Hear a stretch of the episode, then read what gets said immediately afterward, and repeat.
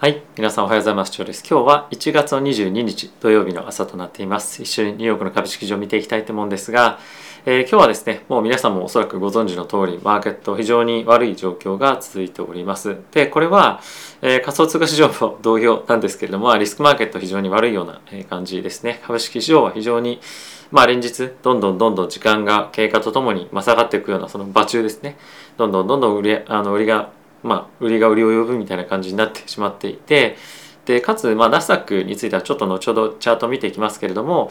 え昨年の6月ぐらいのところまで下がってきてしまっていて、まあ、結構ですねあのプリパンデミックレベルってよくよく言いますけれどもえコロナの前ぐらいのところまで下がってる銘柄もあったりとかするのでさすがに売られすぎじゃないかというふうに思ったりはするんですがちょっと新たにまた売りの要因になるようなあのニュースとか、まあ、あとは結構いろんな人からのコメントも出てきてるので、え今日はですね、まあ、その辺を中心にちょっとお話をしていきたいかなと思っております。はい、でここからですねえー、今日はチャートちょっと見ていきたいと思うんですがその前にあのこのチャンネルはですね、えー、ファンズ株式会社様にスポンサーになっていただいております、えー、ファンズはですね個人投資家が企業に対して間接的に貸付という形で投資を行えるプラットフォームになってますので、えー、ぜひご興味ある方は概要欄の方からチェックしてみてください。では、指数の方から見ていきたいと思うんですが、まずはダウですね、マイナスの1.3%、S&P がマイナスの1.89%、ナスダックがマイナスの2.72%、これきついですね。えー、ラッセル2000がマイナスの1.78%となっていました。で、ナスダックについては、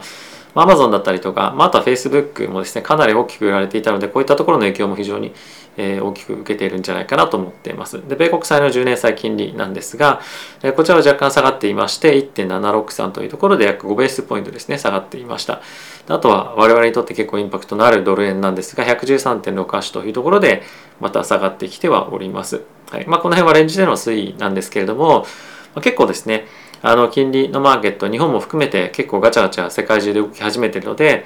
結構ですねこのドル円だったりとか、まあ、あとはユーロドルもそうですがボラティティ非常に高くなってきているさらに高くなっていく相場かなと思います。はい、で原油なんですが84.83というところで約2.4%ですね下がっているような状況となっています。セクター別の動きなんですけれども、えコンシューマーステープル、まあ、右上ですねあのヒートマップでいうとだけが、まあ、若干プラスになってますけれどもまあ、他は全て赤赤赤というところで、まあ、いいとこなしというようなマーケットかなと思っております。で、一応チャートちょっと見てみると、これがダウンですね。で、次続いて S&P。これも昨年の10月のレベルで、ナスダック。まあ、こちらはもう昨年の6月ですね、のレベルまで下がってきております。まあ、あの、6月のレベルがどうかとかっていうよりも、まあ、しばらく、あの、昨年の6月かっていうふうに考えると、もう半年分ぐらいのあの上昇分っていうのを、ま大きくもう消しちゃっているような状況には、えなってるかなと。で、えっと、ちょっと気になる動きとしては、まあ、気になるというか見ていたい動きは金利なんですけれどもやっぱりこの2年ちょっと頭打ちになってきているような状況と、まあ、頭打ちってちょっと言い方おかしいかもしれませんが少しあの切り返しているとでこれ10年債も同様ですねなんでやっぱり来週の FOMC に向けて少しポジションの調整があったりもするのかなと思いますし、まあ、あとはですねえーと、今年の利上げの回数というところの織り込み度合いを、えー、さっきチェックしたんですけれども、えーと、今年年内だ約4.5回ぐらい利上げ織り込んでいるのを、まあ、4.3回とか、まあ、それぐらいには、まあ、少し落ち着いたりもしていると。なので、まあ、金利のマーケットについては、まあ、かなり悲観的に見ている状況では、まあ、そこそこあると思うんですけれども、まあ、そこがこの金利の動きとように少し戻しているような感じですね。なので、まあ、金利のマーケットと株式のマーケットで、えある程度その織り込み具合っていうのがちょっと違うのかなと、まあ、金利についてはある程度一旦ちょっと織り込んでる感はあるんですが株式上についてはちょっとどこまで織り込めば正直が分かんないっていう感じでどんどんどんどん下げてるような状況にはなっているのかなと思ってます。はいまあ、あとは少し見ておきたいのが、えー、VIX ですねこちらになりますけれども今大体30手前ぐらいまで来てるとでこの1年間過去の推移見てみると、まあ、結構この30近辺というところが一つの節目になっているとあのポイントでもあるので、まあ、この辺り見ていきたいと思うんですが、まあ、あの見ていきたいっていうか、まあ、なんだろうなってはいますけれども、まあ、あまり正直今このタイミングでは、まあ、そんなにもしかすると関係ないかなと思っています。でさっき言ったちょっと追加的に下げになりそうな要因っていうのがあのいくつか、まあ、出てきてましてやっぱその中で一番大きいのが、えーと、ヘッジファンドだったりとかのマージンコールの話が少し出てきてますでこれは記事に出てるとかっていうわけじゃないんですけども、まあ、ニュースでの、まあ、いろんなファンド税の話だったりとか、まあ、友人から聞いてる話で、もしかするとその辺りが引っかかってくるところが出てくるんじゃないかっていうふうに話が出てるんですね。でそうなってくるとやっぱりマーケットである程度もう売られすぎたなみたいな感じにまあ今もちょっと感じてますけれどもそういったタイミングからドーンともう一段下げるっていうのが、ま、可能性としてはあるかなと僕は思っています。なので、まあ、そういったところの売りが大きく出たら一旦ちょっと買ってみようかなっていうのは僕はあの今考えているところですね。まあそのタイミングに起きてられるかどうかっていうところも一つ問題はあるんですけどもまあちょっと差し値届かないだろうなっていうところにある程度まあ置いておいたりとか、まあ、この辺りだったら買ってもいいかなみたいなところをまあ基準に何かしらのまああのいい銘柄自分が長期で保有したい銘柄をえーまあ、買っていくっていうところをやっていきたいかなと思ってます。はい。まあ、銘柄としては基本的に僕は、えー、 GAFAM を中心としていきたいと思っていますし、まあ、あとは、あのまあ、長期的に見ても、まあ、非常に財務体質しっかりしているでかつ、まあ、長期に対して、まあ、そのセクターが長期その長期の成長産業とセクターがマッチしている、まあ、特に半導体あたりですよねこのあたりについては、えー、まあ、しっかりと見ていきたいかなと思ってます。半導体関連ちょっといい情報、いい情報というか、まあ、いい話も少しは出てきてはいるので、あの今買いだどうだとかっていうよりも長期的にはやっぱりこの産業絶対伸びるよねっていうところというのは正直変わらないかなと思うので僕は前向きに見ていきたいかなと思っております。はい、で、えニュース見ていきたいと思うんですけれども、まあ、これはちょっと今最近あまり注目されてませんがコロナですね、え3回打ちブースターショットを打った後は、えーと、コロナにかかっても入院する可能性、まあ90%ぐらい下げられるというようなニュースが出てきていました。で、かつオミクロンにも効きますよみたいな話は出てきているんですが、まあ正直あまりまあこういったニュースもあの注目されていないっていうのが現状なのかなと思います。もう今のところ、やっぱりその今年の3月4月のタイミングでオミクロンに対してのワクチンというところがま期待のま中心かなとオミクロン関連では思いますので、まあ、一応出てきてはいますけれども、あのなんだろう情報共有までのというところでご紹介をさせていただきました。あとはですねインテルが20ビリオンをオハイオ州ですね。で投資をして、えチップメイキングファシリティ、まあ、いわゆるその工場ですねを建てるということを発表していました。でこれはあのおそらく政府とかともいろいろアレンジをしていると思います。でプラスあのさっきニュース出てましたけれどもまあ、中国と、まあ、そういったテック関連の対抗というところをしていくにあたって半導体投資の増強の法案提出っていうところをペロシさんがですねやってると。約金額としては20兆円ぐらいの規模のことをやるというふうに言ってるんですがペロシさんはですねかなりあの株式投資がお上手であのメガテックだったりとか半導体の銘柄ですね結構持ってるというところで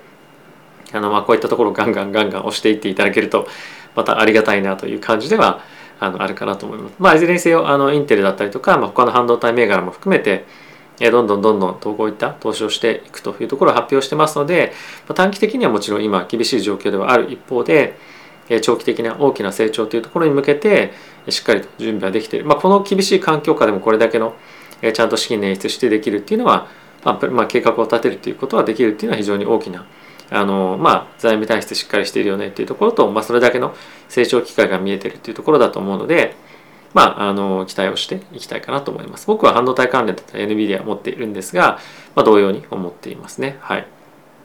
で、続いてなんですが、ドイツでの2022年ですね、経済成長率、GDP の成長率なんですが、3.6%に下方修正をされました。でこれもともと4.1%からの予想だったので結構数値の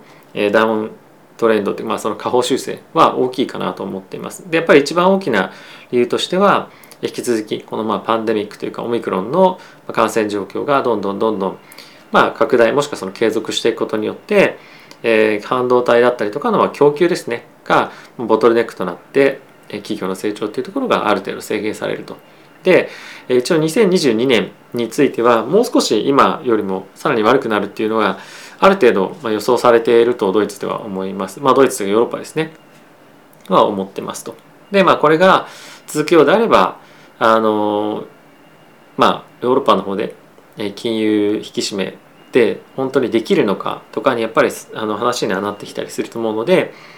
中央銀行の今後の政策にも関わってくるかと思うので、まあ、注目をしていきたいと思います。そうまあ、そうは言っても3.6%の、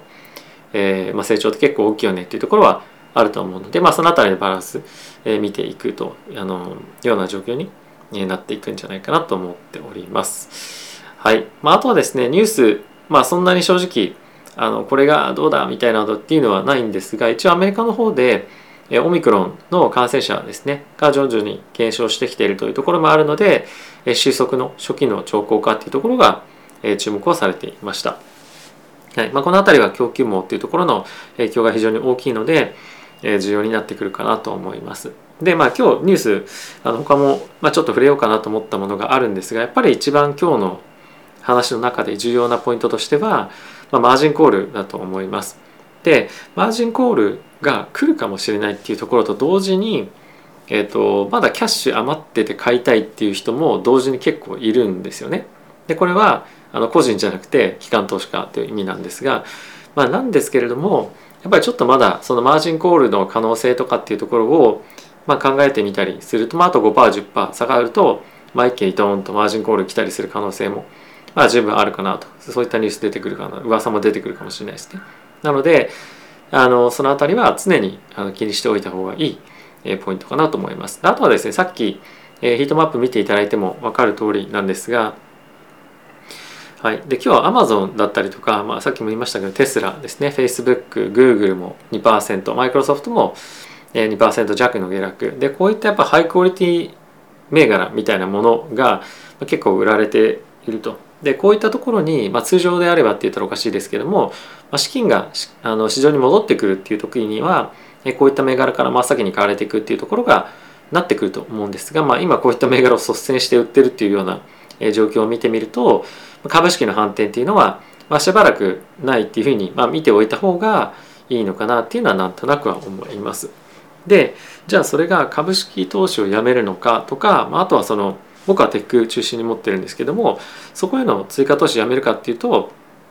まあ、僕はそんなことはないですね。はい、やっぱり長期で、まあ、これ本当に人によってスタンス違うと思うんですが短期で売ったり買ったりしたい人もいれば僕はまあある程度昨年の、まあ、中旬から後半にかけてやっぱそのなんだろう睡眠時間がかなり削られていたっていうところもいろいろな生活の事情の中であってある程度もう触らないずっと放置しておける銘柄だけに絞って投資をしようっていうような、まあ、方針あまりその投資銘柄を触るっていうことをやめる方針に結構変えたんですよね。でそういったこともあってもう絶対触らないで長期で積み増していけばまあ、いいかなと思えるような銘柄に中心的に投資をするというような方針に、まあ、変えたというか戻しているのであの今持ってる銘柄を売るというよりも、まあ、安くなったら追加で買っていく買っていくというところをやっていこうかと思っています。で、まあ、そこで考えてるのがじゃあどこで買うのかで今のある程度安いかどうかっていうふうに考えると、まあ、あのトップのところからここのその直近の高値から見ると、まあ、ある程度安くなってると思います。でじゃあ買っていくのも悪くない、まあ、ちょこちょこ買っていくっていうのも一つの戦略で、まあ、ちょこちょこたまにま買ってる時もあります。まあ、あの非常に小さい額ですね。まだもうものすごく小さい額なんですけど、買い始めてはいるんですが、えっと、今日のやっぱり動きとかを見てみると、あもう一段あるのかなとか、あとマージンコールの話とかっていうのも出てきてはいるので、まあ、その辺りを見てみると、その入れる額は非常に小さいながらも、あの小さくしておこうかなと思ってます。まあ、反転そろそろするんじゃないかっていうような見方も、まあ、してたタイミングもあったんですけどちょっと今わからないのであの、まあ、生還をちょっと続けるっていうような、状況かなと思ってます。ポジションを縮小するっていうのも一つの選択肢としてありかと思います。これは人によってあのどっちでも僕はいいと思いますしなんだろう、まあ、リスクマネジメントの観点からポジションを減らすんですよっていうのも、まあ、いいかもしれないです。まあ、それは人によって入金力が違うかもしれないしまあ、あとはその捻出できるキャッシュの量とかっていうのも違うと思いますしなんかどれがいいとかっていうのは正直僕あんまりないと思うんですね。であの結構ツイッターでも、まあ、僕みたいにずっと持ってるっていう人とあとはあのリスク減らすためにショートを入れましたっていう人がいたりキャッシュ作りましたっていう人がいたりとかして、まあ、いるんですがその動きだけ見ていてもちょっとやっぱり分からなくてそれぞれの人がどれぐらいの入金力があったりどれぐらいのキャッシュを実は持っていたりとかっていうのがまあそれぞれ違うじゃないですか。なので、まあ、そういったものに一喜一憂することなく自分のスタンスを、えー、まず一つ持つというところと、まあ、あとはこの下落してって例えばですよここからじゃあ20%下落しました。でそれでうわーってなっちゃうんであれば、まあ売るっていうのも一つありかなと思います逆は僕にそこで20%下がったらあじゃあそこで買うかみたいな感じでまあ思ってるぐらいに正直今のところはあるのであの、まあ、僕は、まあ、そういう意味でもホールドでも全然いいかなと思ってるんですね。はい、なのでまあその辺りは、まあ、投資のスパンどういうふうに見てるかとか、まあ、あと投資に対してどういうふうに考えてるかとかいろいろあると思うのであの、まあ、あまりにもツイッターとかを見すぎて、まあ、心揺さぶられるよりも、えー、自分がの,、まあその投資のスタンスだったりとかあとはキャッシュの状況だったりとか、まあ、そういったものを考えて判断するというのが、まあ、いいんじゃないかなと思います。まあ、あの株式も仮想通貨もそうなんですけども、まあ、判定してからも全然買ってもおかしあのなんだろう遅くはないと思うんですね。まあ、ある程度反転を確認していい材料が来たら買う。やっぱ全てはいいところで買うっていうところが一番重要だと思うので投資の中では。はいまあ、なので、まあ、その辺りをあの意識していいところで買えるようにまあ無理して買わないっていうことですね。はい、ところが、まあ、いいんじゃないかなと思います。はい、まあ投資は長期でやるものっていうのがおそらく基本のスタンスの方も多いと思うので、え焦って買わずに、まあ、買い逃したタイミングがとかっていうふうに、まあ、なっても結構その後落ちてくることもあるじゃないですか。なのであの、まあ、本当焦らず、え自分が取れるリスクを取っていくというところを意識して、えやっていきましょう。はいということで皆さん今日も動画ご視聴ありがとうございました。また次回の動画でお会いしましょう。さよなら。